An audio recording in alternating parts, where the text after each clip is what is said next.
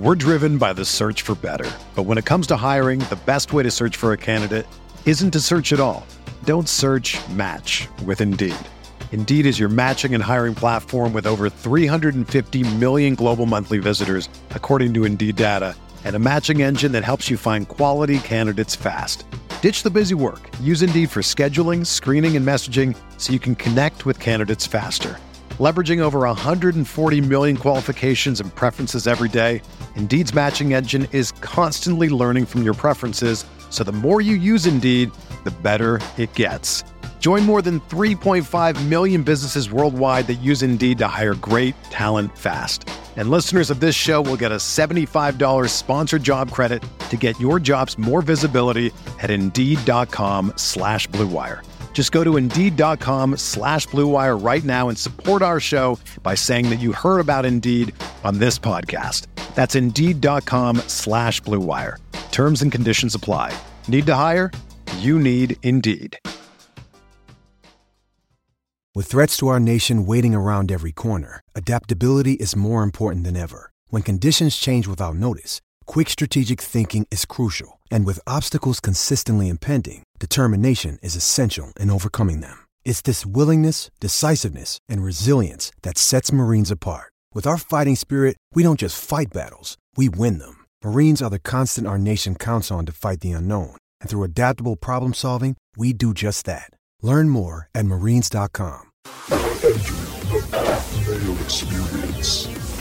Experience. Experience.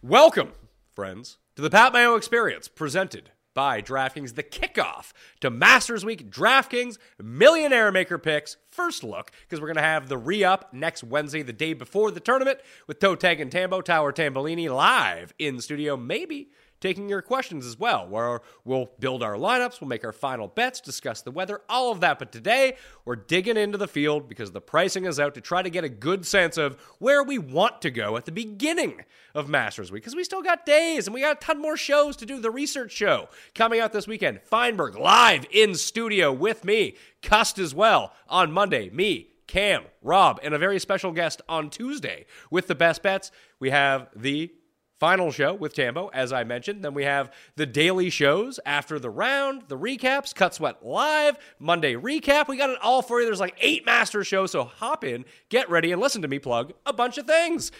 First of all, smash the like button to the episode. And I'm giving away over a $1,000 in giveaways this week. I need your help.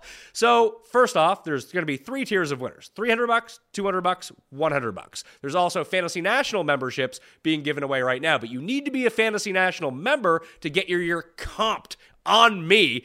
So if you win it and you're not a Fantasy National member, well, I have to go down the list till I find one. But if you want to join right now to the best stats and tools site in the planet, use it for all your research, building your lineups, the simulations, whatever it is, fantasynational.com slash mayo will get you 20% off any of the membership levels. You just want it for a week? Easy. You have it for seven bucks or whatever it is. You'll probably want it for the Masters this time around. Here's how you get ballots into the draw for the giveaways. Because who doesn't want cash money sent directly to them. You can sub to the newsletter. That is worth five ballots. That is free. That is down in the description. And you can find all this information inside the newsletter. So that makes it super easy.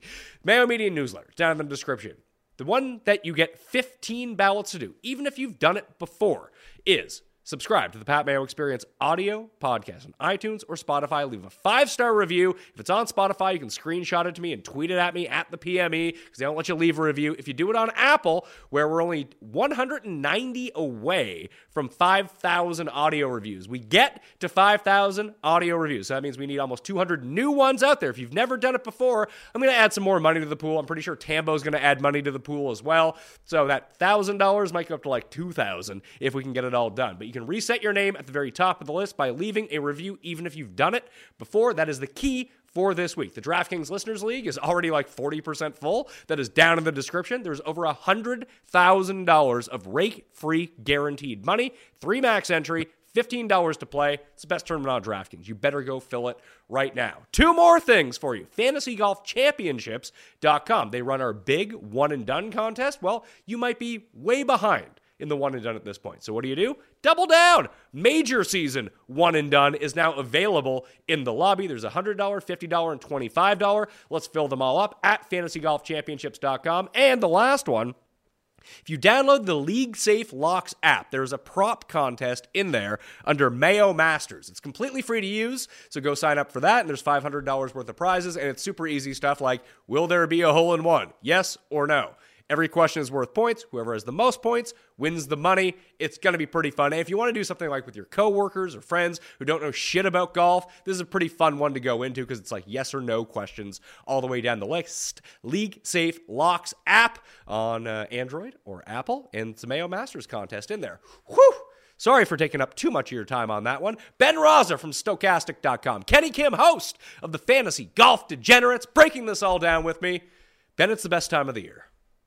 It is. Uh, very, very excited. Obviously, can't wait to dig into this with you fellas. You are looking sharp. We both said this before the show, Pat. Looking good. You look ready to rock. So I'm excited to hear these takes. Kenny, I told Ben that it's very difficult to find a green suit. That's not like fifteen hundred bucks or whatever. It's just a really weird color to find a suit jacket in, especially one that fits me. So I found this one on Amazon like five years ago. It's like two hundred bucks. I only wear it once a year because it's pretty low quality, but it's pretty small. So like six weeks out from the Masters, knowing I'm going to wear this jacket on one of the shows, it's a great incentive to lose some weight. I mean, I wish I could have that type of incentive. I mean, I need to lose some weight, so I brought my stationary bike uh, down into the basement and I was like, okay, I'm going to go ahead, start using it on a daily basis. It's been here for a week and I haven't sat on it once. So well, that that's how it's going for me when it comes to the weight loss.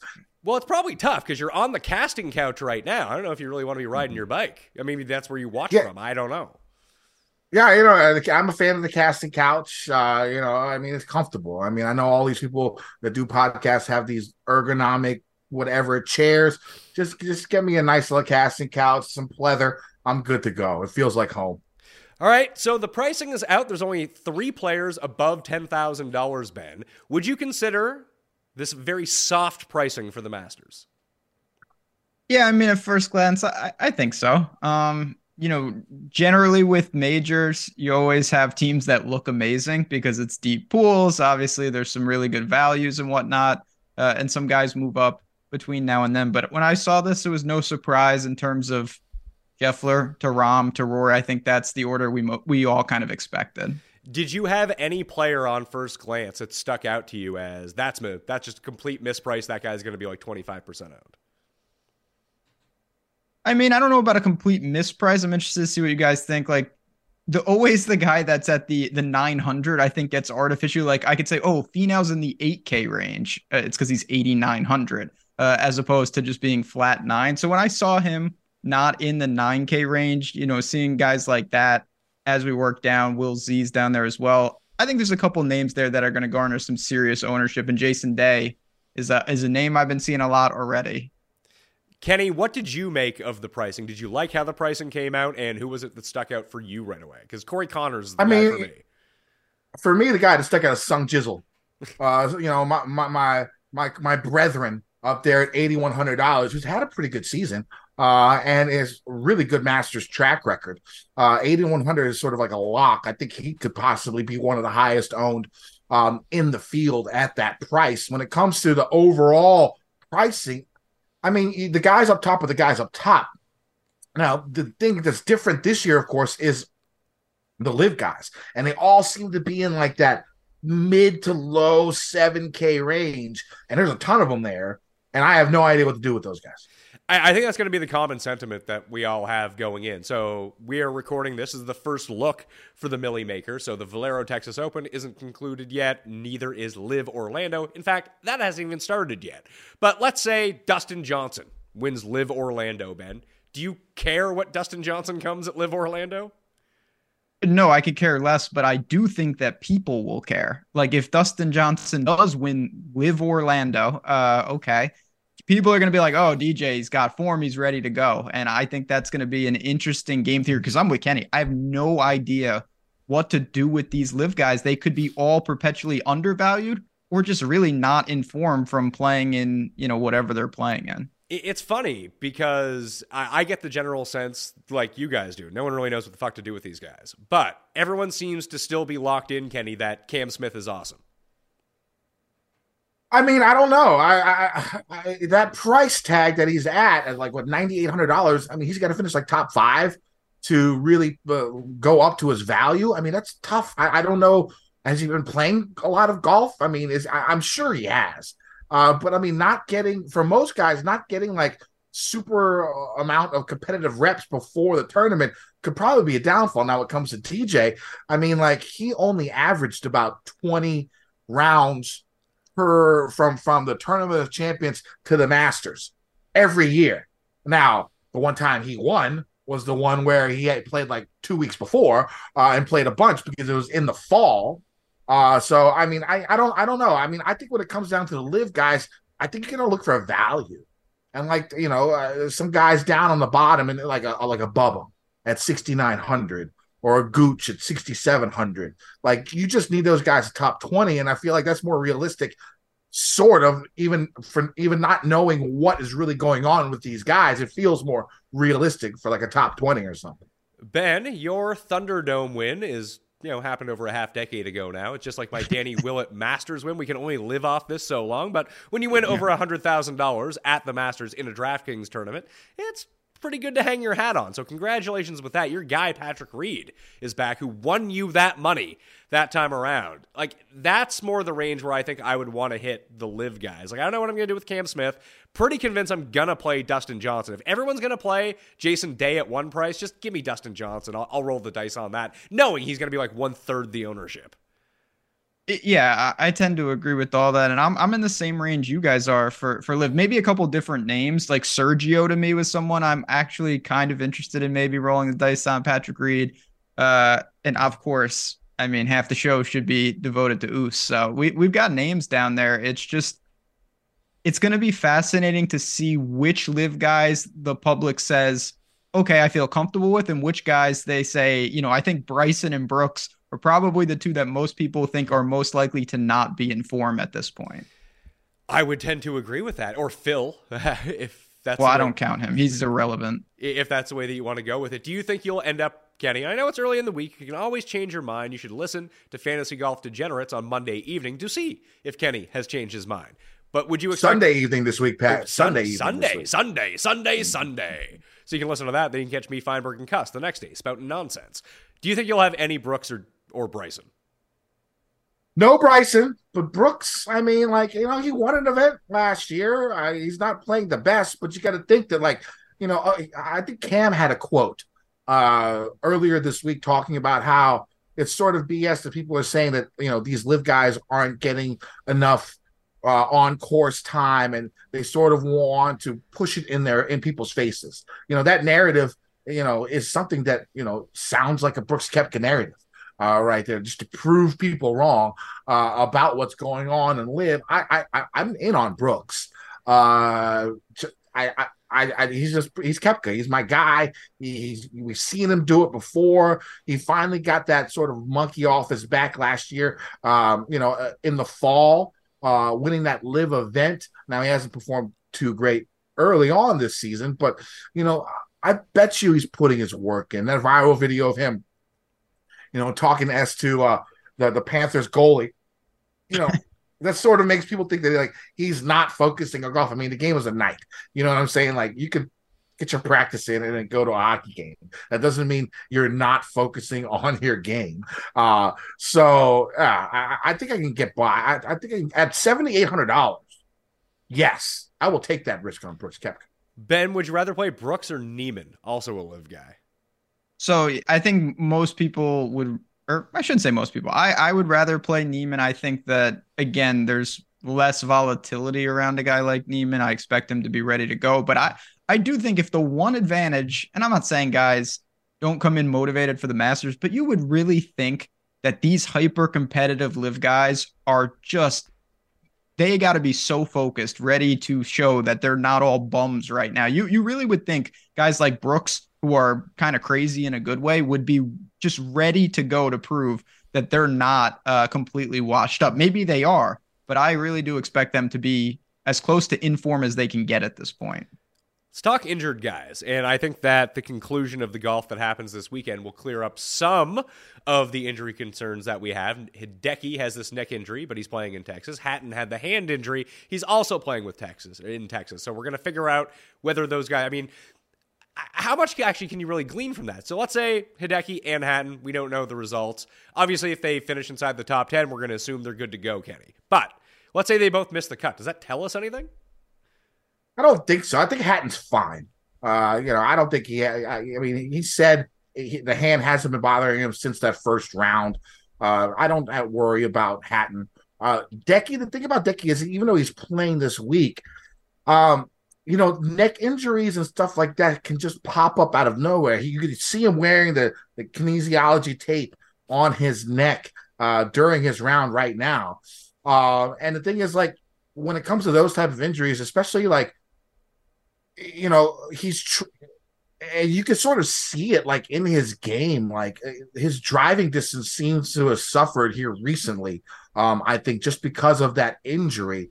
Um, I, would be more worried about Decky, but the thing about it is, if his neck doesn't flare up, he can make it through the four days. Uh, that's the thing. Like, it's a week by week thing with that type of injury where you don't know if it'll flare up or not. So it's really hard to judge. Because I mean, if he was really, really injured, you would expect him to not play the Valero this week, right? So I mean, he's playing. He's he's on my TV right now, or at least ten minutes ago before the coverage ended.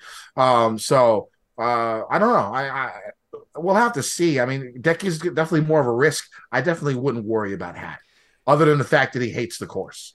He does hate the course, and he ended up coming 52nd last year. But I think a lot of that was the final round where he was just swearing at the golf course uh, because things were not going his way. He did turn out a top 20 the year before that. I don't like Hatton this week. I don't think this course suits him very well at all, although the stats will tell you because I ran my model on fantasynational.com slash mayo for that 20% off and to get in the giveaways of the free year of Fantasy National. I'll give out multiple ones. Just go sign up for it, okay? Uh, but I'm not going to be playing him. Ben, Will Zalatoris, I think, is the interesting one here. He's $8,200. He has a sixth and a second in his two Masters starts. He can't putt except for at Augusta, apparently, where he just absolutely demolishes these greens, which makes absolutely no sense whatsoever. But he's now hurt. What do you do with him? He's been like he was hurt at the end of last year. He came back, he looked kind of hurt. It seemed like he had got it back on the go, and now he's hurt again. Like, can you play him? I mean, can you play him? There's always a balance. So we're talking about trying to win a million dollars. If everyone says you can't play him, then I say you probably can play him. But if we don't know, I'm more ironically, I'm more concerned with Zalatoris and Fitzpatrick than I am with Hatton and Decky. Uh, I, I really think that if you're going to Valero, you're you're trying to work some things out and see how it happens. And if they withdraw, that would be a big problem. But even if they get cut, I don't really care. Will Z, I don't know what you can really do for that. And Fitzy's neck uh, seems to still be bothering him a little bit. So th- these guys, I'm keeping a pretty close eye on. I clearly have Sungjae ahead of them and, and probably some other guys in the same range. And I think a lot of people are going to be the same way. How do you feel about Willie Z, Kenny? I mean, the issue with him is because of his injury, he's had to change his swing. Um, and, and a swing change is, you know, a pretty big deal. We, I mean, even the best of the best, when Tiger went through his swing changes in the early 2000s, um, I mean, there was like a year and a half where he didn't win. You know, that's Tiger. Uh, and you see Willie Z going through swing changes so he doesn't continually hurt um, his back and you know his neck or whatever else is injured. Um, and you know that's a tough thing to go through, and, and, and to be able to compete at at the level that he wants to compete and feel comfortable at with a new swing that's this new uh, within the last six months. You know, give him a year, year and a half with the swing. I think you know, we'll see him back up. But I mean, it's tough to re- rely on him when you don't know. When you when when when personally, I don't think he's still comfortable with that new swing yet. Debutantes are always an issue that we get into, and I don't think it really matters that much for DraftKings because we've seen debutantes do really well, just not win.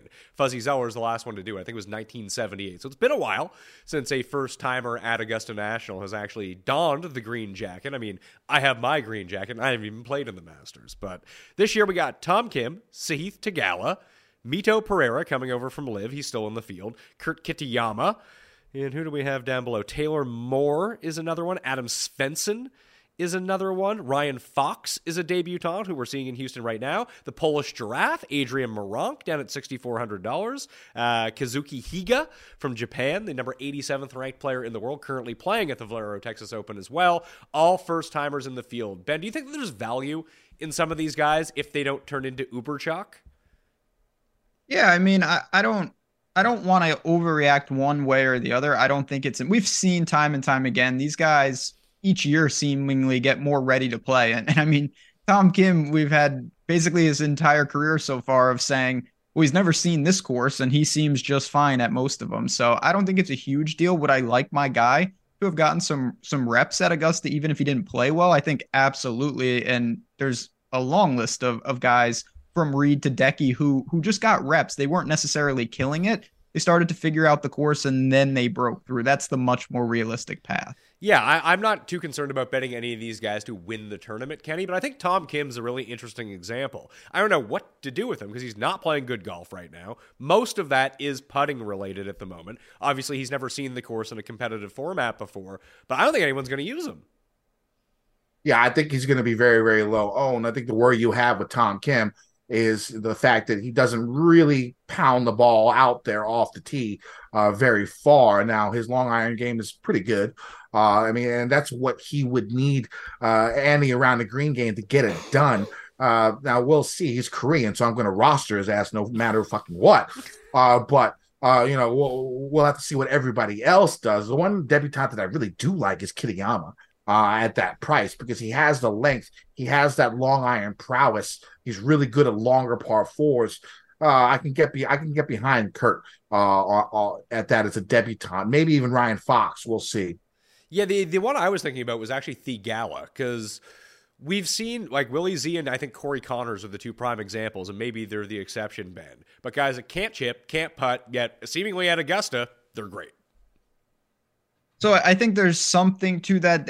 Theegala to me is a guy that I might look into as we get closer. He's got a lot of if statements. If the conditions look primed for what he does, I think he could be okay. If it looks apprehensive, I think he could be in a lot of trouble. I don't think he's someone that I can say blanket statement, okay, he can deal with this course in all different iterations. If it's maybe a little more problematic, I think he could kind of be exposed in some of these areas.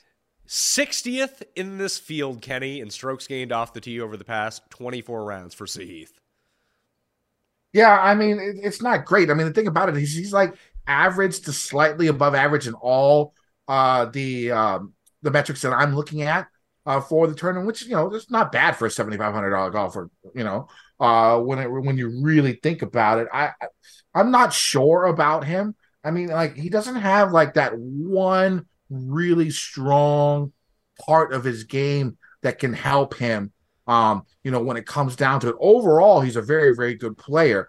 Uh, like I said, above average in all the metrics that I'm looking for, but he's not, he doesn't like excel in like one specific category that can possibly help him if he has some issues on the course. Uh, and so that's what I worry about with Theegala the one thing that he does seemingly do, at least recently, better than most people, is just his prowess on par fours. Very good at par fours, very good at long par fours. Almost the same sort of things that you brought up with Kurt Kitayama. Although obviously cannot drive the ball as well as Kurt Kitayama, although he doesn't really explode like Kurt Kitayama does at the same time. And I usually prefer Kitayama in more difficult conditions. He's done his best work on coastal courses in the wind, so I think the more difficult it plays, the more I would bump up, almost to what Ben's point was that you know, the easier the conditions, probably better for Theegala. Worse the conditions, probably better for Kurt Kitayama, Ben?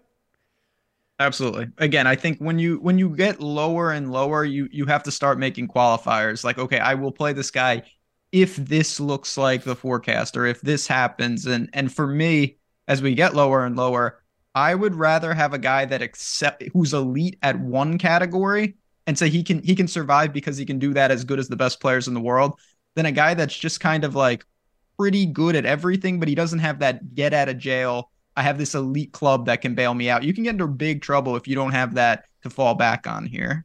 There's 89 players in this field. The top 50 in ties are going to make the cut. There's no 10 stroke rule anymore. It's just the top 50 in ties. Thanks, COVID, taking that away from us because it made the to make the cut parlays a bit more juicy. Although over half the field is going to make the cut this time around. And really, you have a better chance than that because one more player could get themselves in if they win at Valero. They'll be priced on Monday if that happens. But I mean, that just increases the field to 90. And realistically, if it's top 50 in ties, you're going to have like 55, 56, 57 more than likely end up making the cut. There are guys that might make the cut, but it's probably like a 20% chance, 15% chance. So I want to talk cross offs before we really dig into who we want to take because I think that's important for the Masters is putting a big red line through people. Uh, Kenny, do you want to tell people why it's stupid to take like Sandy Lyle or Vijay Singh? Although you know they might be hot for two holes, you don't want these guys in your lineup.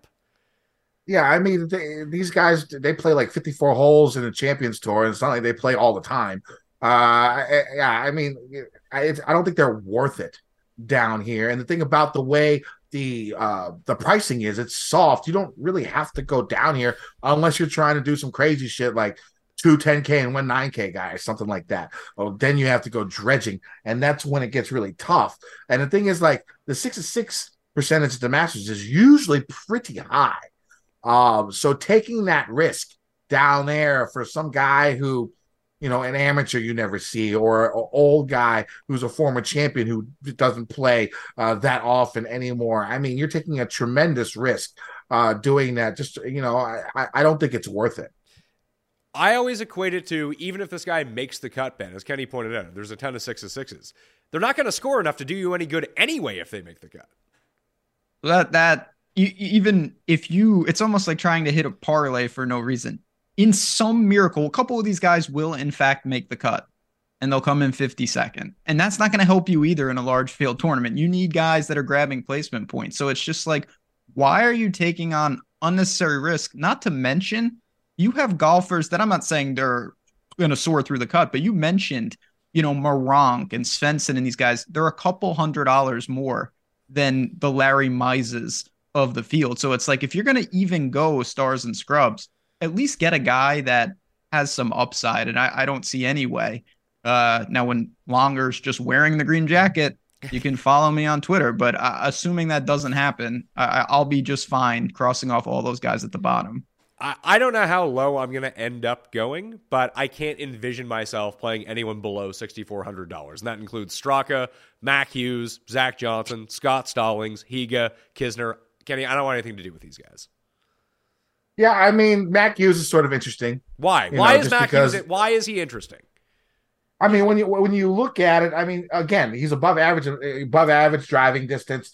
Uh, really good around the green. He has the magic beans, like you call it. Uh, you know, I mean, he's top twenty and around the green in the last fifty rounds in this field. Uh, you know, like you said, you have to be like Ben said. You know, you have to have that one thing you can rely on. If his iron game's off, he can chip up and down and get in there and make the cut top 30 is not impossible. I mean, I don't know his track record uh, at Augusta, but I mean, you know, normally when you think of Mac Hughes, you're thinking of difficult courses, strong fields. It's usually when he excels.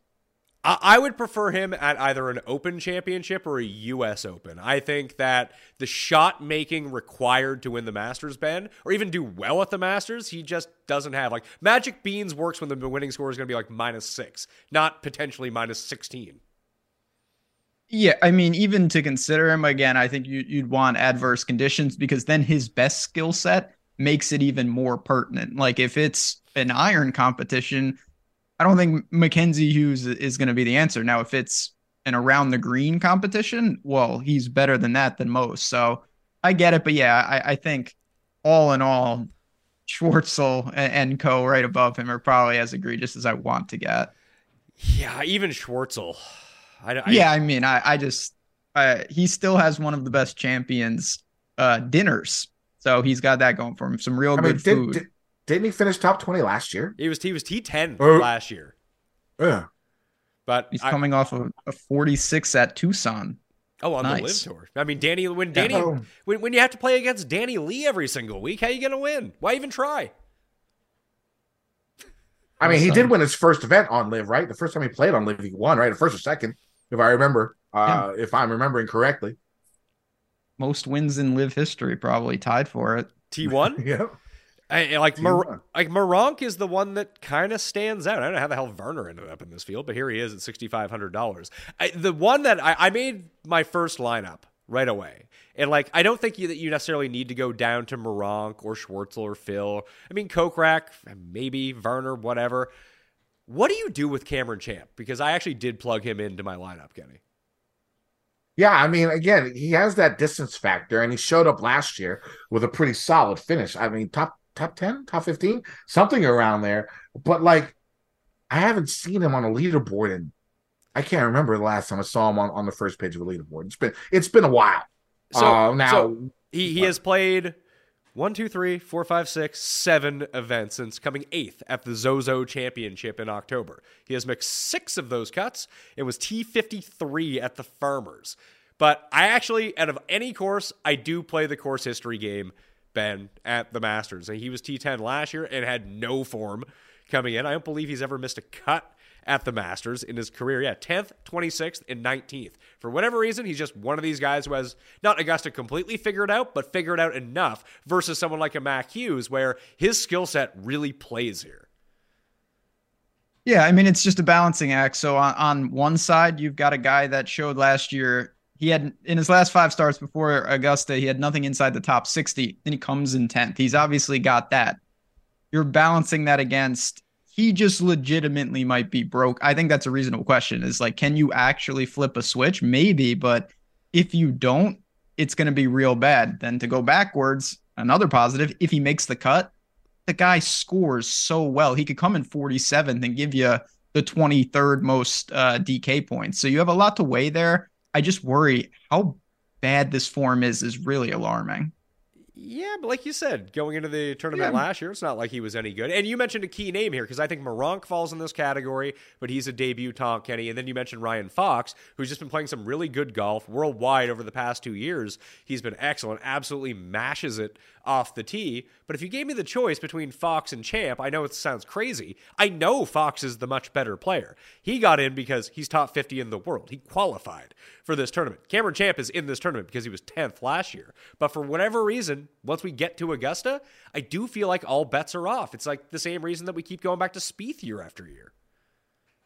Yeah, I mean, I understand. Like, course history is extremely valuable. I think this is like the number one correlated course when it comes to course history on tour that we see year in and year out. Uh, that's why we keep rostering the same guys year in and year out. Uh, and so, I, I mean, it just makes sense. Once you sort of get the hang of this course, it seems like it doesn't really go away. I mean, you look at Freddie. I mean, dude was like top 25s when he was like 55, 56 years old uh, because you know he's played the course so much that he just gets it. And, there's is that factor where golfers who have played this course enough, they sort of find that find that that zone where they know how to play this course year in and year out, and they do it and they succeed. Tiger Woods is, where is he here? $7,300. I guess I should have brought him up underneath the injured guys, but who knows how injured Tiger is. The last time I said don't play Tiger at the Masters, Ben, he won. So I don't know what to do. I'm not going to play him, but is that stupid? I mean, I ne- I never think so, but I've also been punished by uh, the goat many many times when saying he he just he can't possibly be in the hunt. Can he eke out a cut? Sure, but he seems to know how to obviously optimize. You better hope it's warm. If it's like freezing or something, I'm going to be even more skeptical. To be honest, I, I really think at this point there's still a lot of factors that he just can't control. So if he was 6300 i think he he would be an extremely popular pay down option for obvious reasons at 73 he's going against legit competition there So, Kenny, Patrick Reed is the same price. I would rather play Patrick Reed than Tiger this week, although it might be because we just talked about Freddie. You know, like Freddie is 55 years old and he's you know, still churning out like top 20s at this course. I mean, Tiger's better than Freddie, has had more success, and he has to play like an old man game now. But we saw it at Riviera. It just and we've seen it like the past year or so. It just seems like he wilts once Saturday comes. Yeah, I mean, but the, the one good thing about Riviera, um, you know, he finished the four rounds. It looked like he could hit all the shots. I think the issue was the walk, uh, was how much pain tolerance he can have on that leg. Now, of course, there's rumors flying now that he hurt his back at, at Riviera. So, I mean, who knows? But like the one thing I noticed when you saw him play that week was he was still able to hit all the shots that he needed to hit. Um, if he needed to go after one in the rough, he was able to go after it in the rough. Um, you know, and so he still has that going for him. Uh, and and I think Riviera proved that he can hit all the shots that he needs to hit in a tournament. Still, it's just a matter of pain tolerance for his leg. How he can adapt. Now, I think the one thing I think Notah Begay said uh, on um, Golf Central Live or whatever the show is, uh, after talking to Tigers, supposedly Tiger figured out like what he needed to do before a big event when it came to preparation and not going overboard so he doesn't fall apart on the weekend. Now, of course, it's all conjecture. Uh, that's basically just, you know, hearsay of, uh, we'll have to see if that actually comes to fruition. But like hearing that makes me feel better uh, about thinking of playing him. Would you rather play Tiger Woods or Patrick Reed, Kenny?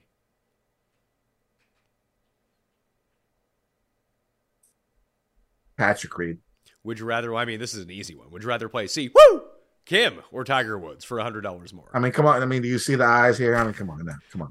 We, we, we got to go. We got to go. We got to go see what Ben. Oh yeah, no, it's and Tiger's win was unbelievable. It's four years ago now. Like it, it a lot has changed. You know, uh, I, I can't see myself as much as I think there's a chance he can turn it on. I, I'm I'm not sure there's any, but maybe a couple guys in the sevens that I'd rather play Tiger over, but that's about it. G- give me a list of those guys that you would rather play Tiger over. Taylor Moore. Okay. Uh, one. Horschel. If Scheffler was in the sevens, I would say him because I just refuse to do it. Um, yeah, Horschel. Get him out of here. Chris Kirk.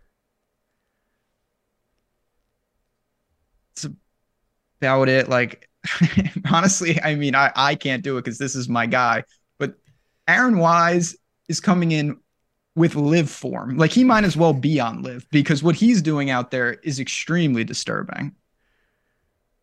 He did. Pretty... He, ended this, he was so strong last year, and then yeah, he's been shitting. bad right now. Yeah, he has he has a top twenty in his only Masters appearance, so that's nothing to nothing to sneeze at here. He's he was top. He was T seventeen. There we go. Remember when Peters made that run? And then he like he hasn't done anything since, but he was T four in his debut, so you could think about him, I suppose. But yeah, Taylor Moore. I mean, he got the win at Valspar. It's a pretty good win when you go back and look at the guys who have won at Valspar, Reed has lost in a playoff to Spieth, who has done really well. Obviously, he's won at the Masters. Reed has lost in a playoff. He's won the Masters. Charl in 2015 won Valspar. He won the Masters. Bubba always played well. DJ always played well. So you know, maybe there's something to Taylor Moore this time. If Kokrak wins the Masters, that's it for me. Hey, that's just it. I I can't. How how valuable is it to you that Paul Casey is not qualified? so it is nice because, like, again, there are certain times I'm not used to building six man golf lineups at the Masters. Usually, I'm only put, looking for four players because I just lock Casey and Rory. So, like, I have a whole different uh, theme this year without Paul Casey. So, are, are you just gonna make Louis the Paul Casey of this year? That's maybe what I should do. Is just sub in sub in Oost, who apparently is just like making horse farms. I don't know what he's been doing, but uh, yeah, I got. I still have some some options of, of egregious decisions, so not to worry. Hey, didn't Louis lose in the playoff to Danny Lee at LIV Tucson? The guy's in great form. I mean, Oosty just come. No matter where Oosty plays, he comes in second. So yeah, it'd be very valuable, like seventy two hundred bucks this time around. We're driven by the search for better. But when it comes to hiring, the best way to search for a candidate isn't to search at all. Don't search match with Indeed. Indeed is your matching and hiring platform with over 350 million global monthly visitors, according to Indeed data, and a matching engine that helps you find quality candidates fast. Ditch the busy work. Use Indeed for scheduling, screening, and messaging so you can connect with candidates faster.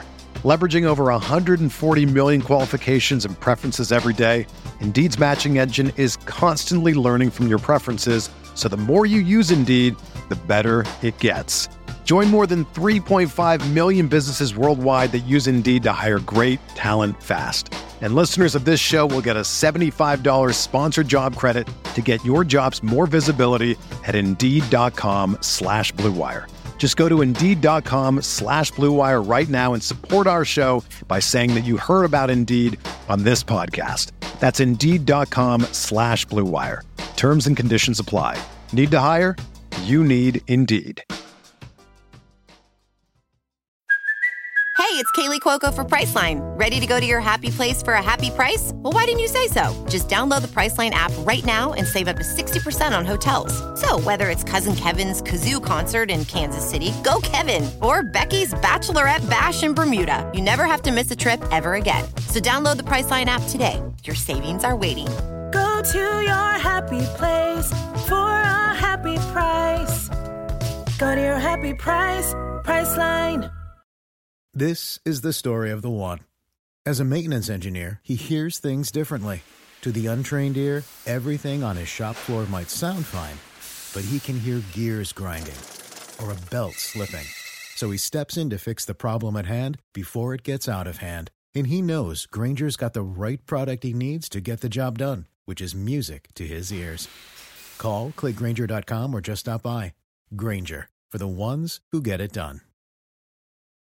All right, before we get to the very top of the board, Kenny, who do you think are going to be like the three most owned guys in the Millionaire Maker? Because I'm looking at it, it just feels like there's a lot of buzz around Corey Conners right now. Yeah, I mean, I mean, the history's there, and you know, the, the cheap price tag. I mean, it definitely makes sense. I think, if, I think Conners, Sungjae, uh, would be popular, and then uh, I don't know. I don't know if the guys up top, the three guys up top, are going to eat each other alive when it comes to ownership. Maybe not, but I mean, I think Roy should be up there as well. Well, I, I was thinking Jason Day and Cam Young, Ben, because obviously Cam Young comes in and you know, comes in in great form, super so hot right now, and had a great majors run after the Masters a year ago when he missed the cut. And it just seems like everyone's holding a Jason Day to win the Masters ticket, so they might as well play him on DraftKings too. I'm good with fading both these guys, by the way. Yeah, it's a loaded range, and a lot of it is, and not I'm saying I'm not saying it's wrong, but it's just recency bias. Like if Corey Conners plays well at Valero, that'll solidify it even more because he's going to be really popular, I think, no matter what. But that's really going to go a long way. I couldn't agree more. Sungjae is just uh, undervalued at that price, and I do think Jason Day and the eights are going to be there. Up top, it's hard to know. I feel like Scheffler will probably be the most popular, but it, it's it's very difficult to project that. So let's go to the very top of the board. There's the three guys, the big three. They're all above $10,000 Scheffler, Rahm, and Rory. 11 1, 10 8 for Rahm, and 10 6 for Rory. I don't know who's going to be more owned between Rory and Scheffler. My gut tells me it's Rory, but I'm pretty confident Rahm because ever since the second round at Bay Hill has been not awful, Kenny, but far behind those other two after he was deemed unbeatable. Remember, we gave him Bay Hill. He was the first round leader, and it's like, well, how could he ever lose? He's Jon Rahm. He wins every tournament. He's been kind of crappy since. He had the shits. He had to pull out of a tournament. It's never good. Mm-hmm. Uh, I mean, when it comes to him, I think he'll be the lowest owned out of three, so I'm going to play the fuck out of him. Uh, you know, I mean, it's just the way it's going to be, and then I'll have to make my decision between Scheffler and Rory. Uh, I, I mean, as of now, I already sent my cash game cornerstones to uh, to Tambo uh, when they first came out, and Rory was already number one in there. So I mean, we'll see if that changes by the time I do a little bit more research when it comes down to our show on Sunday. Uh, now the thing about Scheffler is, I mean, three guys have repeat champion here. Uh, their names are Jack, Tiger, and Faldo. Um, is he as good as those guys? Can he do it? Maybe. Uh, I mean, you know, I the thing about Scheffler that's so amazing is, I mean, like I, I said this on on the pot on the pot on my podcast when he hits that driver off the tee, it looks like he's doing a goddamn crip walk. Uh, you know, like like you know, w- with his feet, it's it's unbelievable, and I don't understand how he can be consistent off the tee. And when he does make mistakes, it's it's, it's a pull hook. Uh, but he gets out of trouble so frequently and so easily. And that's a huge, huge part of Augusta. Um, if you can get out of trouble, because you're going to be in trouble at some point in time in that event, you're going to be somewhere where you don't fucking want to be. Uh, you know, multiple times it's going to happen. And in my opinion, I mean, he's taken over from Spieth as the guy that you can expect to figure out a way to make par from wherever the fuck he is. And that is such a valuable resource when it comes to Augusta. Um, now, it's possible that I just play all three of these guys and then they just start all 100% of my lineups, one of them. It's possible. Because, I mean, just looking at it, uh, I, again, I'm a little bit more conservative when it comes to uh, GPP play, of course, than, than probably Ben is. I know Ben, you're you, you like to. I, I don't go over like 45 percent uh, on a single golfer in personal ownership when it comes to GPP, so I can afford to do that. It's it, it, it's not aggressive. It's very very conservative, but you know I want to win something back in my GPPs. And then the goal is to just get have like one opportunity to win a big one. That's it. That's all I'm looking for. And that's why I play a lot of cash. Uh, just so I can play every week and not go broke. Which, you know, the last few weeks I've been going broke since I've been losing cash. But I feel good about the Valero and I feel really good about the Masters next week.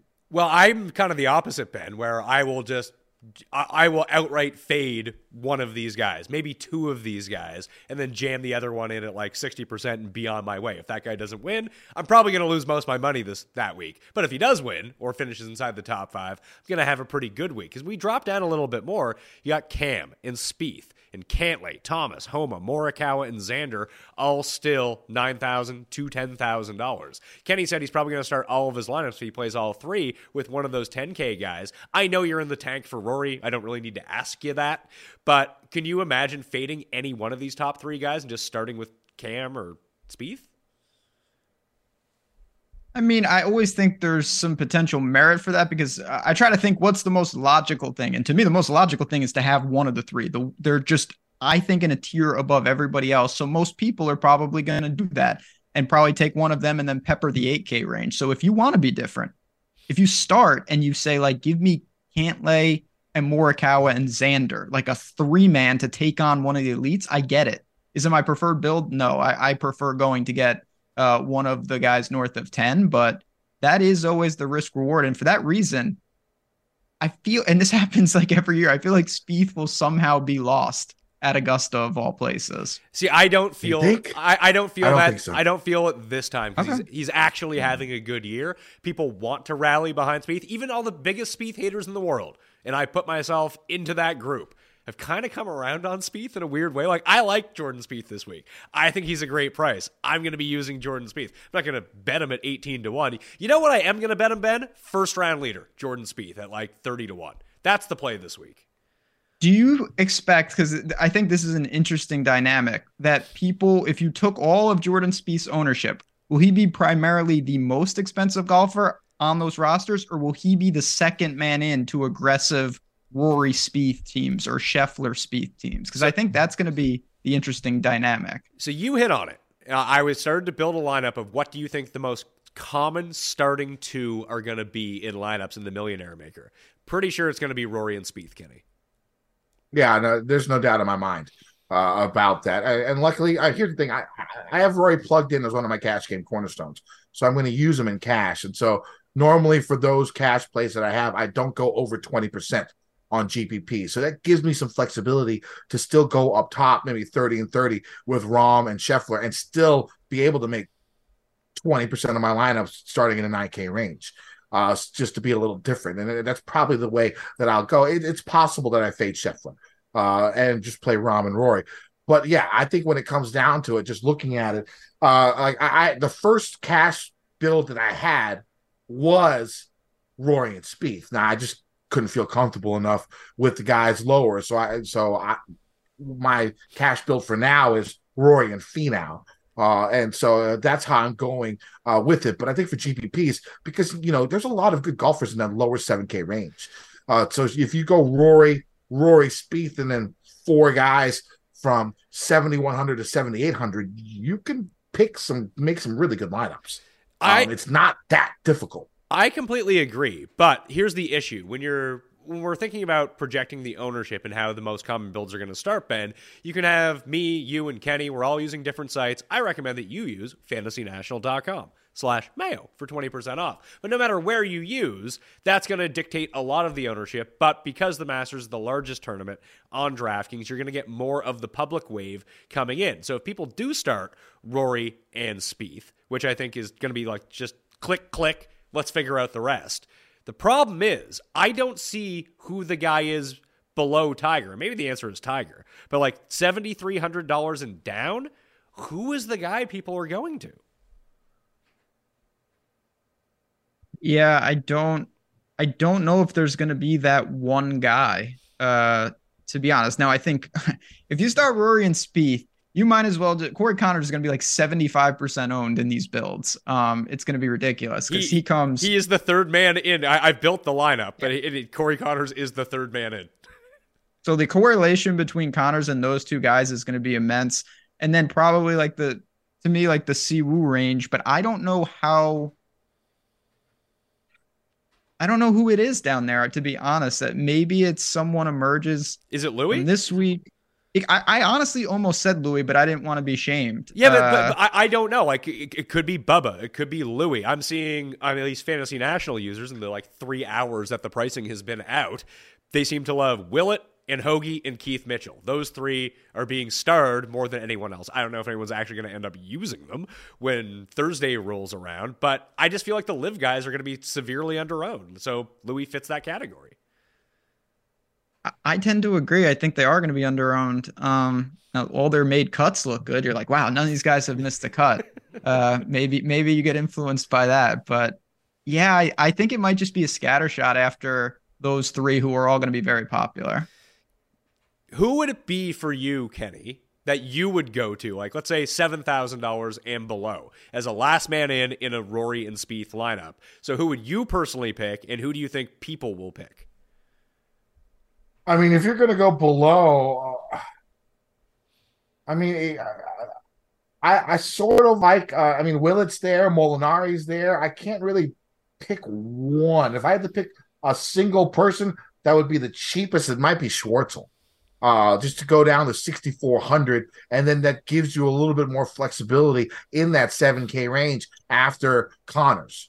Uh, then you might be able to go up to, I, I don't have, I, I, haven't done the lineups yet, but you might be able to go back up to 7,500 uh, for your, for your fifth play. You, you can. So the lineup that I've built right now, I actually just took Conners out, Ben because although he still fits in this lineup if you want to, but like you said, that's probably the very clear next man in. So I have Rory Spieth, with Siwoo and Minwoo. I mean, you got to play Minwoo Lee because he's going to win this tournament. So I might just lock button mm-hmm. him.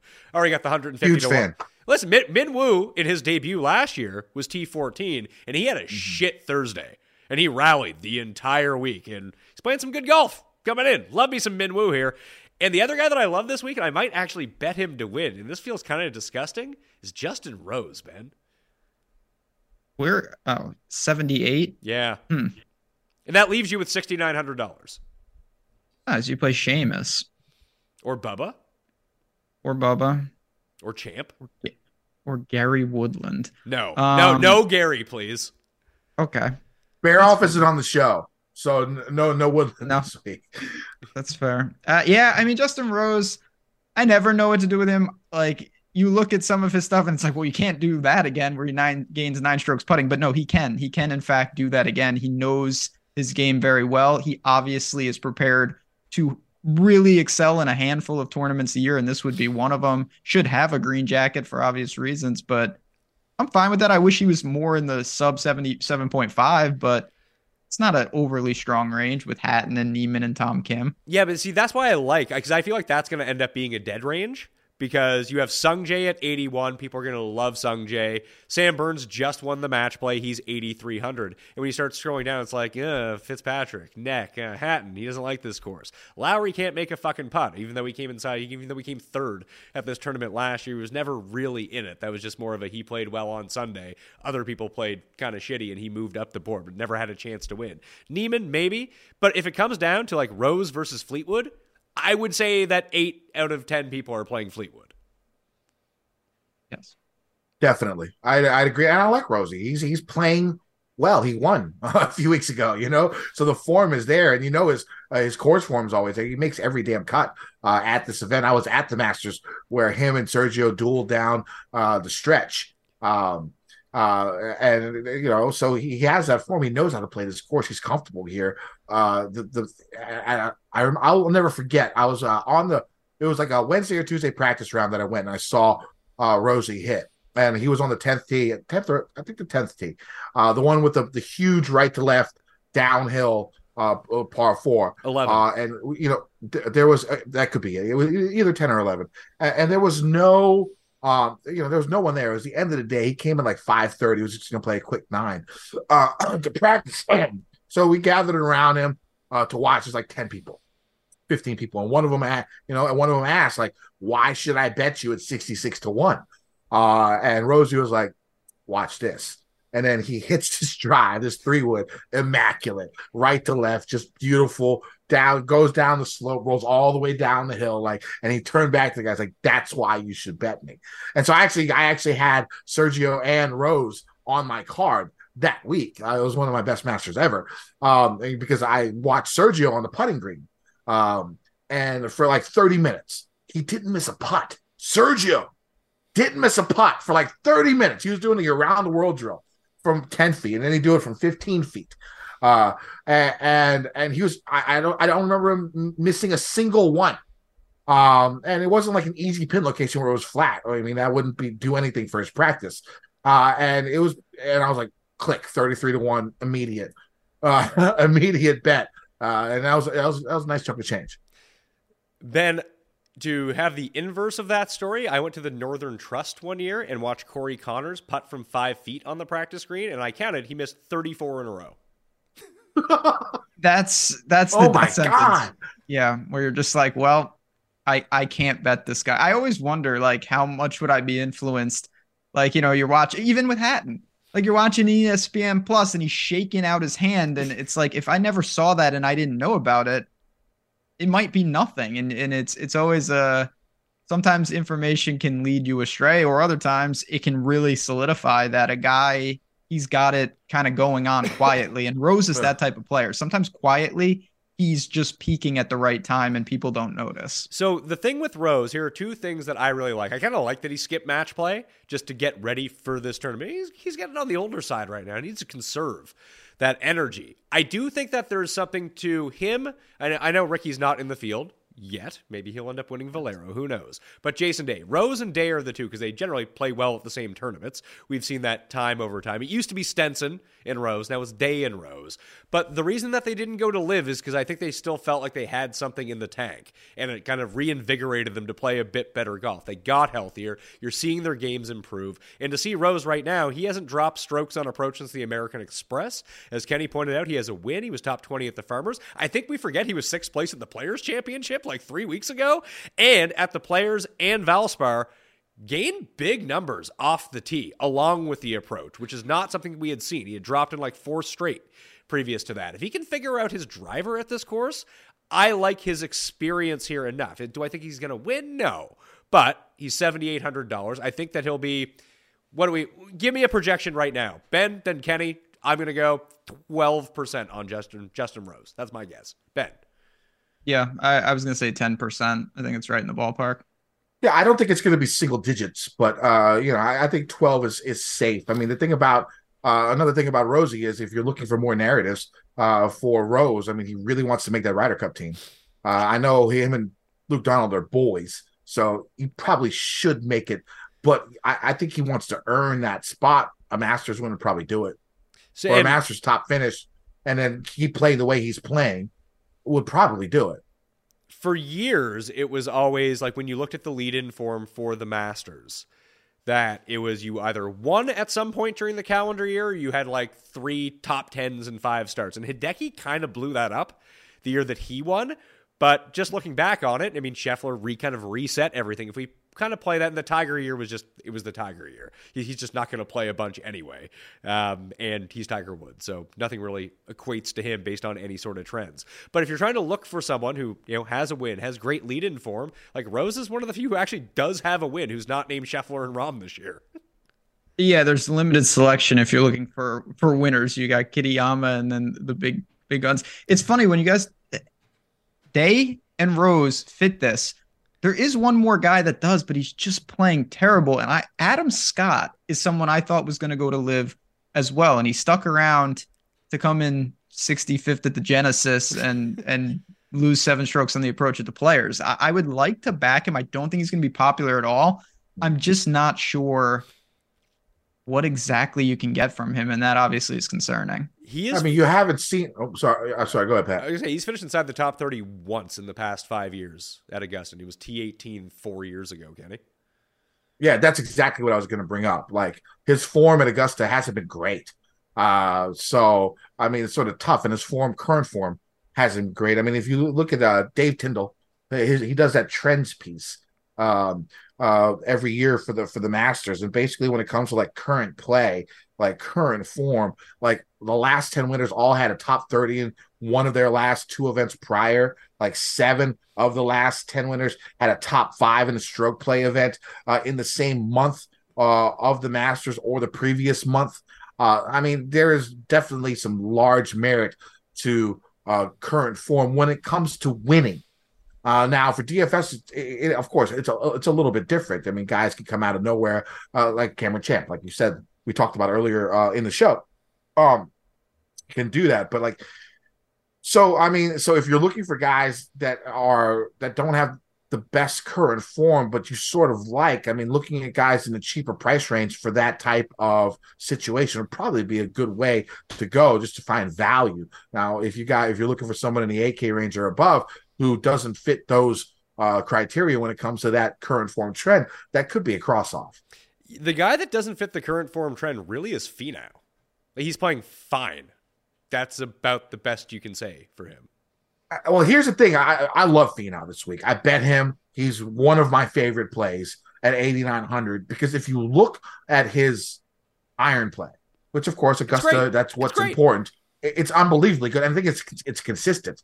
Like when you when you when you look at these rankings on your models, a lot of the times, sometimes you know it could be skewed for because one guy one week, like like Cam Young, when it came to the stroke play event. I mean, I know there was no strokes gained in that, but like people correlated what strokes gained it would have been. He would have gained like ten strokes uh, on the field uh, with his irons for that week, and you see spikes like that. It'll sort of make your model a little bit weird. The thing about Tony is it's like 3.1, 3.4, 3.6, 2.9, 3.2, something like that. I mean, very, very consistent.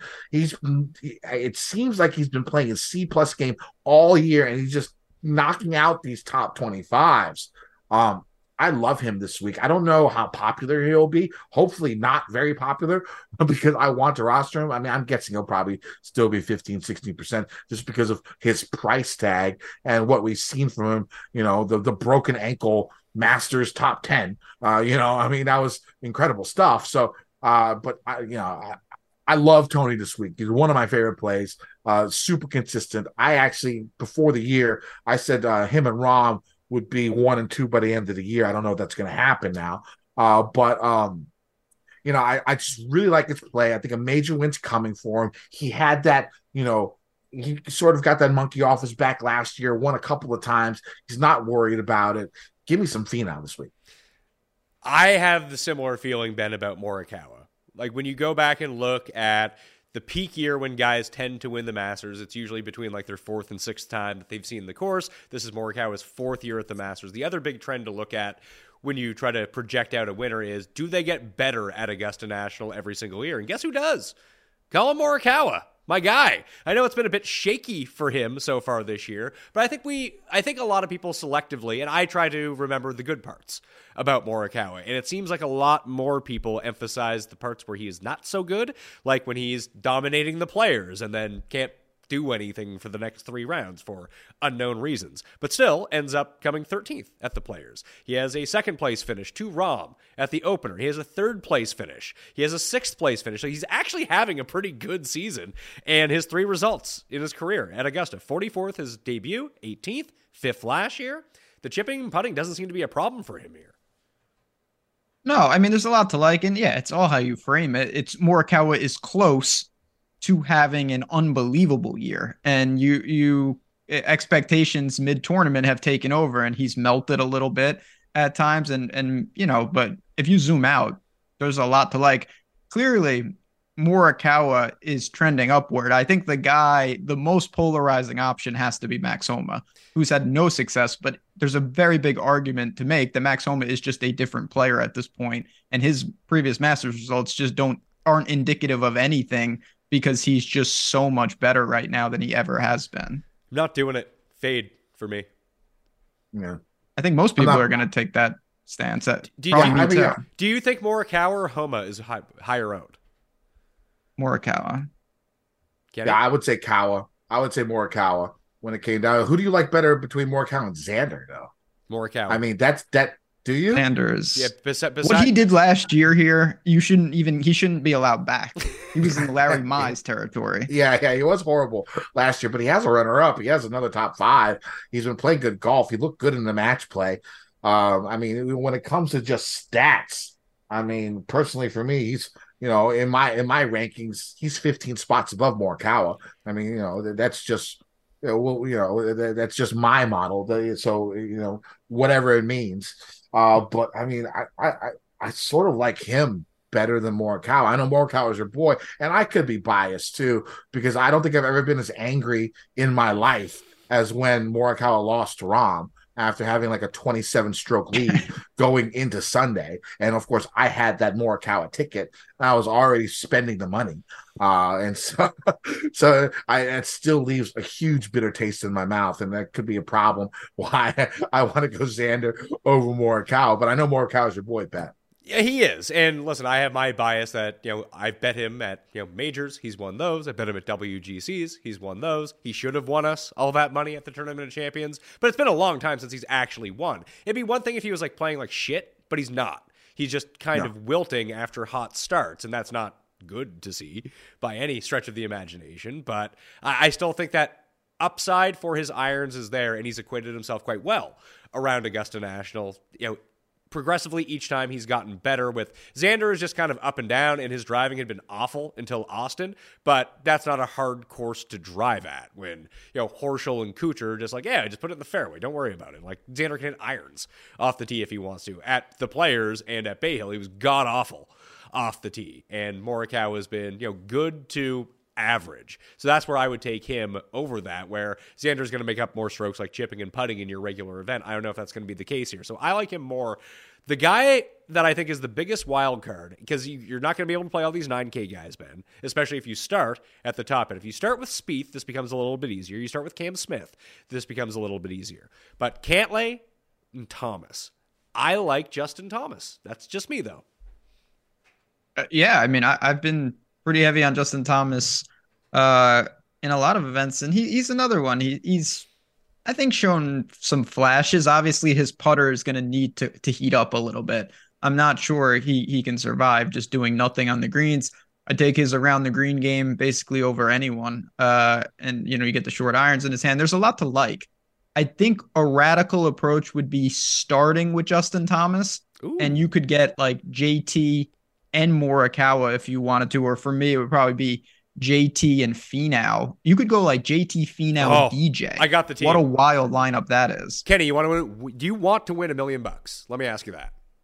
Sure. Okay. Thomas, Morikawa, Dustin, Rose, Si Woo, Minwoo. I don't see how that could lose. I mean, you got two Koreans in there. Minwoo's Korean. Don't fake on us people. He's he's Korean. Uh, so you got two of them in there. So yeah, I, I'm in. I'm in. Throw Sungjae in there. It's guaranteed. Well, you probably win all three of the Millie makers. So should we like divvy up the milli makers, Ben? Like, well, I'll play this one. Yeah, for we'll just chop- Kenny we'll can have the 15. You can have the 220 or the 222. That works for me. Easy stuff. Get me back to even. So for fades in the nines, I'm probably not going to play Cantlay. I'm probably not going to. I never play Cantlay or Xander. Like I'm not doing it this week either. and Homa, Get, cut him off the list. So those are my three guys. I'm just not playing. Yeah, I mean the two guys that jump off for me are probably Cam Smith and Homa. Everyone else has a chance for me right now, and if I only play two guys in the um in the 10k and up range, then I could see myself playing five of these guys in the 9k range for my 50 to 100 lineups that I make. Ben, I'm in a very similar bucket. Cam Smith and Homa probably on the outside looking in. I think you can make a really good case for basically everyone else, particularly when not everyone can be popular. There will be a couple guys in the 9K range that will be under owned, and I'll probably b- potentially buy on them. I, am guessing it's Justin Thomas. Yeah, I'm yeah. fine with that. Yeah, I'm I'm I'm 100. I mean, the iron game is so good and he's around the green so strong. Uh, and it, it, was nice to see him have that good finish at the Valero. Um, I, I, mean, it wasn't a great finish. What was it, like tenth? Uh, but at least he was in the top ten. Um, I don't remember how exactly it folded out. If it was backdoor, if he was in contention and fell back, I don't necessarily remember. But it was nice seeing, you know, that nice top ten before he heads into Augusta. Yeah, it was at the Valspar. He had done pretty well in the first round, got dropped out of it, and he made a bit of a charge on Sunday. But even on Sunday, he spun one back into the water on a par three. Like that could have been better than tenth. And I think that yeah. obviously the the guy that I always compared Morikawa to was Justin Thomas because I feel Ben they do the same things well. Yeah, I mm-hmm. see that. And I think the largest point, you know, Kenny said this earlier. You're I don't care how well you play you're gonna be in trouble at least a couple times when Rory's in the ice plant uh, and you need to gain strokes gained ice plant or whatever these things are at Augusta. You, Justin Thomas, being he will have a putt for bogey, and if he makes it, it'll be a huge win at some point, and that is a that's a big catalyst at Augusta to avoid the the the snowman on the card. And I really trust he can do that if he can putt. Well, we've talked about every range really except for the 8Ks. Uh, I think Sung Jae's name is the one that has come up the most. I would expect him to be one of the most popular players on the board. If we built in a different way for one of these lineups, and we did find some guys at the bottom, I- am just trying to think. Do you think Spieth will be higher owned than Rory, Rahm, and Scheffler? I, I, I think maybe than Rahm. Yeah, I think he'll be I think higher. He'll be higher on the. I think he'll be second or third highest owned on the slate. I think everyone's going to play Spieth. Wow. God, I yeah, I, I, think so too. I mean, just the way he's been playing. I mean, there's a, that whole Easter Sunday narrative too, where like the last like four times he's played on Easter Sunday, he's won the event. Well, shouldn't Tommy uh, Fleetwood win then? Oh yeah, Jesus, you're right, raised from the dead. I wish. God, I wanted him to win, win a couple weeks ago. I had that. I had that ticket, and I thought he could do it, but of course, he did what Tommy usually does on fucking Sundays, and I fucking hate him. But uh, yeah, I, I we'll we'll see. I mean, I, Spieth is going to be one of the highest, and there's and I don't care. I'll still use him because the guy is is playing well, and this is his. It's like his home event. So if we start with Spieth, which I do think people will do, Ben, and then we throw in Sung Sungjae, who we expect to be popular, and Corey Conners, who we expect to be popular, that gives you $8,200 left for three spots, which means you can get to these guys in the eights if you want them. You can get two of them and then drop back down a little bit. And I'm kind of convinced, as we talked about earlier, Kenny's mentioned Finau a little bit, and as you mentioned, because he's not 9,000, he's 8,900. That's going to give him a boost in ownership, and people like Tony Finau. Plus, he has a good Masters history. As Kenny pointed out, the approach has been good. He's going to be very highly owned. I mentioned Day and Cam Young earlier. Who do you think ends up on more rosters, Day or Cam Young? A Day, particularly Spieth rosters as well. You think that the the type of person that would start with Spieth would pick Jason Day? Yes. I actually kind of agree with that. So we throw Day into this lineup at 8,700, Kenny. We still have $8,000 left per player, which means we could go Cam Young, Tiger Woods if we wanted to, or Patrick Reed, whoever it is. But I think there's ways that you can manufacture some of these 8K guys in. It's a bit more difficult depending on how you want to start because no one really wants to fade everyone above $9,000 except for Spieth, I'm pretty sure, which means we're going to get some nice values in here. Who do you think the guy that no one owns is, and why is it Viktor Hovland? Uh, in the 8K range, it's definitely going to be Viktor Hovland. Um, I, I, I, I think you're 100 percent correct on that, and you know, I, it's just that you know, we haven't really seen him perform as well as we expect this season. Uh, and that's probably one of the reasons why we won't be seeing him high up on um, the ownership board. Also, because you know he can't chip with a fuck uh, that would be a problem for him. Like we've been saying, you're going to get in trouble. Uh, but and we've seen him get in trouble and shoot eights and nines and crazy shit on difficult courses where it's difficult to chip around the greens. Um, so I mean, obviously the talent is there. It, you're getting him at a discount, but I still don't think people are going to roster him just because of the people that are surrounding him. I mean, I'm off day. I just can't. I can't get on him. I mean, yes, he's been playing well, but he hasn't been in contention for anything the whole damn season. It's just backdooring top 10 top 20s uh the whole time or uh, being up there i just I, I don't believe that he'll you know be able to get his win at the Masters. And of course, he doesn't need to win, but I don't even expect a top 10 from him. I'm just not a big day guy at this moment in time. Um, show me a little bit more. Uh, show me him in contention. Let's see how it does he is he injured? What the hell happened the last time he was out? Uh, did he get dizzy? Was it vertigo again? Like what the fuck? Uh, who knows? Um, and so I, I mean, outside of like maybe Decky, uh, depending on what happens this week, I I would fully expect Hovland to be the lowest owned in that range. And normally, for a player of his ilk and his eliteness, if he is the lowest owned in a specific pricing category, I would jump on him. But he just doesn't hasn't shown much at Augusta. He hasn't shown much this year. Can it happen? Yes. Is he talented enough to win this event? Yes. But I don't think it's for me. So, Ben, the reason I bring up Hovland, because I didn't have a ton of interest either. And you know who he reminds me of? And this is why I'm asking you. Just want to take a guess. And a player at the Masters in a particular year. A player at the Masters in a particular year. He reminds you of someone who was very good to you. Sergio? Yeah, that's what Sergio. I, there's only like three players who have ever helped me. Um, who? Paul Casey? I mean, can't can't be him. He's never helped me. Patrick Reed. Not with the type of player that they are, but the sentiment surrounding that player heading into the tournament. Okay, I was gonna say their games. Oh, it's completely obviously. different. Uh, obviously, yeah, okay. polar polar opposites. But why did you end up on Patrick Reed that year?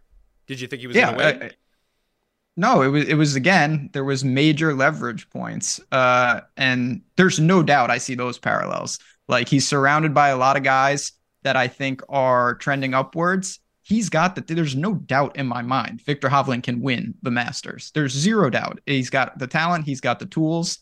Uh, got some experience here as well. He makes a hole in one on every par three. That helps. uh, but at the same time, I, I I don't really see it either. So again, that's tournament GPP leverage. It might be Hovland, but on the surface, I'd probably take basically everyone directly above him before I would take him. And, and I mean, I, it's possible. Go ahead. I'm sorry, Pat. Well, here's the funny thing about Hovland because I think the match play sticks out in our mind because he was absolute garbage at Austin. But in stroke play events, he was third at the Players, he was tenth at the Arnold Palmer, and twentieth at the Genesis. Like, he's not actually having a bad year. He's he's no. kind of suffering from Morikawa syndrome. And even when you look at what he's done at the Masters in his career. I mean, he's finished top 30 in his two starts as a pro, 27th and 21st. And one of those, I think he made a quad on number one and had to battle back. He has outscored his DraftKings pricing and points in both those finishes. Yeah, I mean, you're sort of talking me into him. I mean, the thing about it is, like, if people are all all going to go 110k in Spieth, I mean, it's pretty hard to have an 8k person. I mean, this could be like the dead zone uh, in this 8k range. It's possible uh, because people can't afford it when they're going with those two guys up top. Um, uh, so, I mean, if he's like six percent owned, seven percent owned, it's I, I, I guess it's a lot more tempting than I thought just talking it out at this moment. And he makes it a lot easier to go. Let's see if I can do this. If you wanted to do the complete balance build, fuck, you don't even need to do that. You can play Rory in this lineup if you want to. Does it work? Yes, it does. Look at that. You can build a lineup that is Rory, Sungjae Conners, Vic, Rose, and Si Woo if you wanted it. That fits. And a I, lot of people are going to try to land on 74 as their last man in the balance builds. 100%. Unless you really yeah. feel so. And like, I, I, don't mind playing champ. I might not even hate playing Meronk. What what do you make of those sorts of lineups in a tournament like this, Ben? Like, do you need to have all six of your guys to have that win equity? Because I have, I'm not even going to imagine Adrian Meronk winning the Masters, but could he be like T17 at $6,400? I think so. No, they just need to all work together. Uh, sometimes you can say, okay, I got two dudes, three guys they need to suck up all the placement points as much as they can get. And then I got three other guys that I feel confident can work into the top 20. They can compete for top 20s. Sometimes you build a lineup and you say, I legitimately think all six of their win equity is kind of balanced. So I have six chances at it and we'll put the pieces together like that. So I'm fine taking players on my lineups that I say, you're not winning the green jacket. Don't worry about it. Come in 26th, outscore your placement points, and we'll let Rory uh, or Finau do the heavy lifting on that particular team. Now, your co-host of the Fantasy Golf Degenerates, Kenny, once blew this, but I'm going to ask you: rank your three favorite players from the 8K range. All right, so it's definitely going to be Finau, uh, number one. Um, Finau, Cam Young, Sungjae.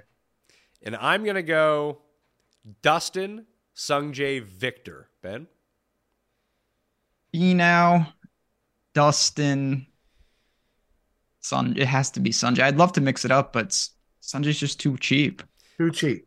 So when I'm trying to pull the leverage lever, it's going to be on that. That's the reason to get behind Hovland. I like his form coming in. It's not as good as Day or Cameron Young's, but I actually do think, as I kind of read it out to you, very equivalent. And the tee to green has been amazing. Generally, when he's losing strokes, it is chipping. But if you're getting Viktor Hovland to a chipping contest, well, he wasn't going to win anyway. So you need him. It's that's always the Feinberg line. If he's going to win, he's going to win by like four or something like that because he just hits every green in regulation. We know that there are types of courses where you can do that. And we've seen bits and pieces of it at Augusta. I'm talking myself into betting Viktor. That's probably a terrible idea. But that leaves Hideki, Burns, Zalatoris, and Fitz. Of those four guys, Kenny, do you see any of them making your rosters? No Zalatoris for me. No Fitz for me. I'm with um I'm with that narrative where I don't know how healthy they are and I I can't get on board with them. So uh, the other two, Burns and Matsuyama, I would think about right now. I have Burns clicked um, uh, on Fantasy National. We'll have to see. And then uh, if Hideki makes it through these four days, I mean, the issue with Hideki, like of course we talked about earlier, was his off the tee game. It seems like he's losing a little bit of his gusto when it comes to his driver. But then, you know, I mean, the fairways are like a football field wide, and the rough is like nothing. So as long as he's not crazy wild in the pine straw or whatever. I mean, you know, his iron game is still good. He's still good around the greens. Uh, I think he can make sense. Ben, of those guys, where are you going? Decky, uh, I'm fine with barring we don't see something really alarming. I'm not sure I can get to any of the others. The only exception if someone is like 1% owned, like if Fitz is is truly like no one will play him, I'll probably get over. It's not going to be an important play, but I, I would gladly sacrifice, you know, seven and a half percent of my lineups to get 3x on a guy who's this talented and just say maybe we strike lightning in a bottle. Probably not, but unless the ownership dictates it, I don't know if I'll get to any of them besides Decky. Last thing I need to ask you guys, and you don't need to be held to this standard because it's still very early on in Masters coverage. We all have a ton more analysis to do, picks to make. But Ben, if you had to pick a winner right now, who is it? I mean, Rory. Yeah, of course. I will. I will pick Rory until I die, uh, which every year that he loses, a little part of me dies, uh, or he wins. So yes, Rory, hundred percent. Kenny either Spieth or Finau for me. I'll go Spieth. My pick is going to be Minwoo. Not backing off this. But mainly, it's because I think Scheffler is just going to tune the field, Ben. I am very wor- Normally, I'm not worried about that, which is insane uh, because it's, but I am worried about that as well. So maybe we I, should be okay. I got to say one thing about Chef. What we saw in the match play uh, is we saw him start, especially at the end, you saw him sort of start missing these short putts. Uh, he missed a couple uh, when it came down to it uh, in the, in his last on Sunday. And, and, and the thing is that that was sort of his thing, you know, like he never misses those putts. Um, and, and, and you know, putting is I'd say even more mental than anything physical that you could think of. You know what I'm saying? Like if you're confident in your putter, if you think you're the best putter, it's going to it's to go into your game and you're going to putt well.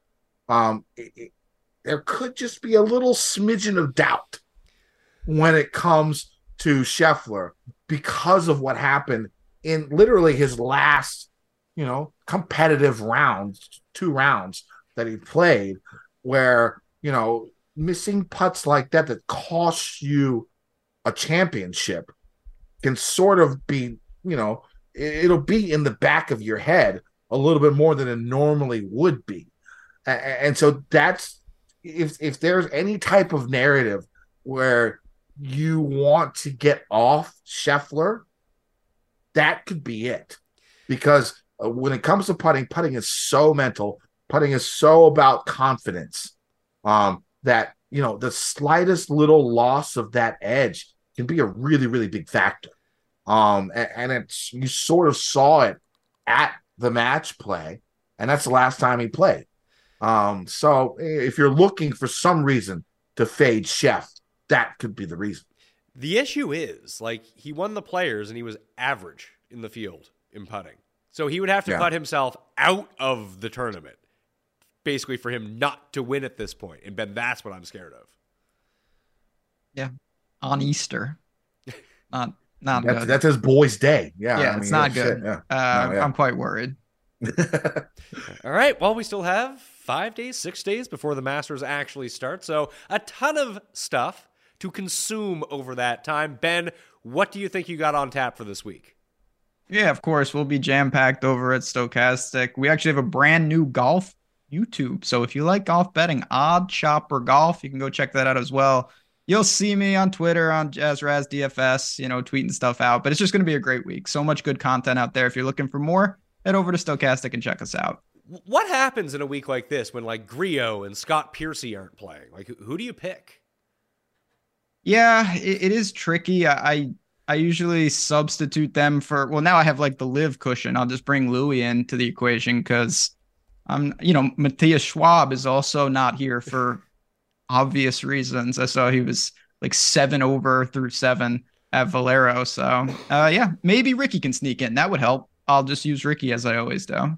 Kenny, gupscorner.com, and hosting the Fantasy Golf Degenerates, which will be coming out on Sunday evening this week, so a day mm-hmm. early. Do you have anything else planned? Or are you just going to kick back?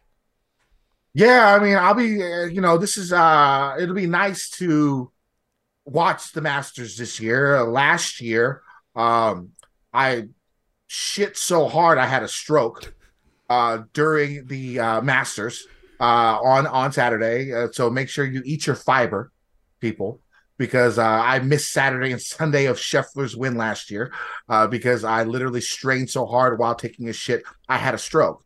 So I'm looking forward to no stroke this year. And I'm looking forward to hopefully winning some motherfucking money. Uh, that that that's going to be the goal. You feeling better now? I am feeling better now. I definitely feeling better now. We'll see. I got a doctor's appointment Thursday of the Masters, so maybe I die. I don't know. we'll see. We'll see what happens. Uh, but uh, uh, hopefully, I get to make it through the four rounds without going to the hospital. That'd be nice. You can follow me yeah. at the PME on Twitter. I told you about all the giveaways, but the big one, the big two, really. Sub to Mayo Media Network, smash a like, all that fun stuff. You've done that already. Rate, review, download, and subscribe to the Pat Mayo Experience audio podcast. For the Spotify review, email it to me, tweet it at me, just screenshot, whatever. That will put you in the draw. we can get up to 5,000 unique ratings on Apple Podcasts, I will throw more money in the pot. I got $600 cash in plus three Fantasy National memberships. You need to be a Fantasy National member in order to get that. So even if you have a weekly plan, if you go to fantasynational.com slash mayo, you get the weekly for seven bucks this week, and then you win, well, then you'll have a year for free on me. Three of you will have that. So you can get ballots all the different ways. Subbing to the newsletter, you can find all of that in there down in the description, the Mayo Media newsletter. I don't get send you fun stats and shows and shit like that when it comes out. So please go do that. The one and done at fantasygolfchampionship.com and download the LeagueSafe Locks app and click on Mayo Masters. It's a completely free pool with yes or no questions. 500 bucks up for grabs. So please go do that and help me out. All right. I'm Pat Mayo. Thank you for watching. I'll see you next time. Mayo Experience. Experience. Everyone is talking about magnesium. It's all you hear about. But why? What do we know about magnesium? Well, magnesium is the number one mineral that 75% of Americans are deficient in. If you are a woman over 35, magnesium will help you rediscover balance, energy, and vitality. Magnesium supports more than 300 enzymatic reactions in your body, including those involved in hormonal balance. From functional medicine doctors to mental well being and female hormone experts, we all know that magnesium is the one mineral to improve all aspects of well being and health. But which one? Magnesium Breakthrough from Bioptimizers, the trusted choice recommended by leading experts with seven best absorbed forms of magnesium to ensure your body receives the support it needs for overall well being. Go to bioptimizers.com slash balance today and use code BALANCE10 for 10% off. Support your journey to wellness at B-I-O-P-T-I-M-I-Z-E-R-S dot com forward slash balance. Magnesium Breakthrough from Bioptimizers, your foundation to optimal health and vitality.